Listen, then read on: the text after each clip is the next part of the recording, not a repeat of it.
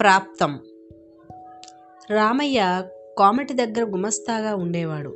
అతనికి కొత్తగా పెళ్ళయింది. భార్య అందగత్తే చదువుకున్నది. తెలివితేటలు గలది.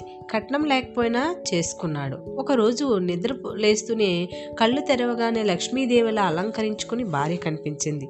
నిద్ర లేస్తూనే నీ మొహం చూశాను. ఈ రోజు ఎలా ఉంటుందో అన్నాడు. ఆమె చిరునవ్వు నవ్వి నా ముఖం చూసిన వారికి మంచే జరుగుతుంది అన్నది.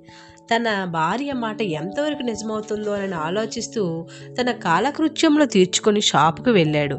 రామయ్యకి ముందు వెనుక ఎవరూ లేరు. తల్లి తండ్రి చనిపోతే దిక్కులేని వాణ్ణి ఒక అవ్వ చేరదీసింది. తన మనమడిలా ఉన్నానని చెప్పి పెంచి పెద్ద చేసింది. ఆ అవ్వని వదిలి పట్నం వచ్చేశాడు. అవ్వని చూడాలనిపించినా తను కూడా వస్తానని వె- వెళ్ళటం మానేశాడు. మానివేసేవాడు.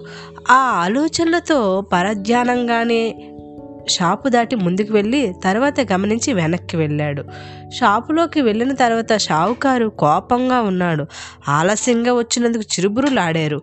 బేరాలు కూడా సరిగా లేవు. షాప్ కట్టేసి ఇంటికి వస్తుండగా కొందరు అవ్వ ఊరివారు గుర్తుపట్టి పిలిచారు. రామయ్య అవ్వ నీ మీద బెంగగా మంచం మీద ఉంది. నిన్నే తలుస్తుంది. అవ్వకి ఇంట్లో బంగారంతో లంకి బిందెలు దొరికాయి. మంచి ఇల్లు కట్టుకొని పొలము గట్ర కొంది. నిన్ను కలవరిస్తూ మన ఊరి వాళ్ళను తలా దిక్కును పంపిందిరా అన్నారు. ఇంటికి వెళ్ళి భార్యను వెంట పెట్టుకుని ఆ గ్రామంకు వెళ్ళాడు వెళ్ళాడు. అవ్వ మంచం మీద నుండి లేచి మనమణ్ణి ఆప్యాయంగా నిమిరింది. అతని భార్యను మురిసిపోతూ అమ్మాయి మీరిద్దరూ ఇక్కడే ఉండండి నన్ను ఒంటరిగా చేసి వెళ్ళకండి అని చెప్పింది. రామయ్య అవ్వ దగ్గరే ఉండి వ్యవసాయం చేసుకోసాగాడు. కొంతకాలానికి రామయ్య భార్య ప్రసవించి మగపిల్లవాడిని కన్నది. ఆ పిల్లవాడిని గారాభంగా పెంచసాగింది.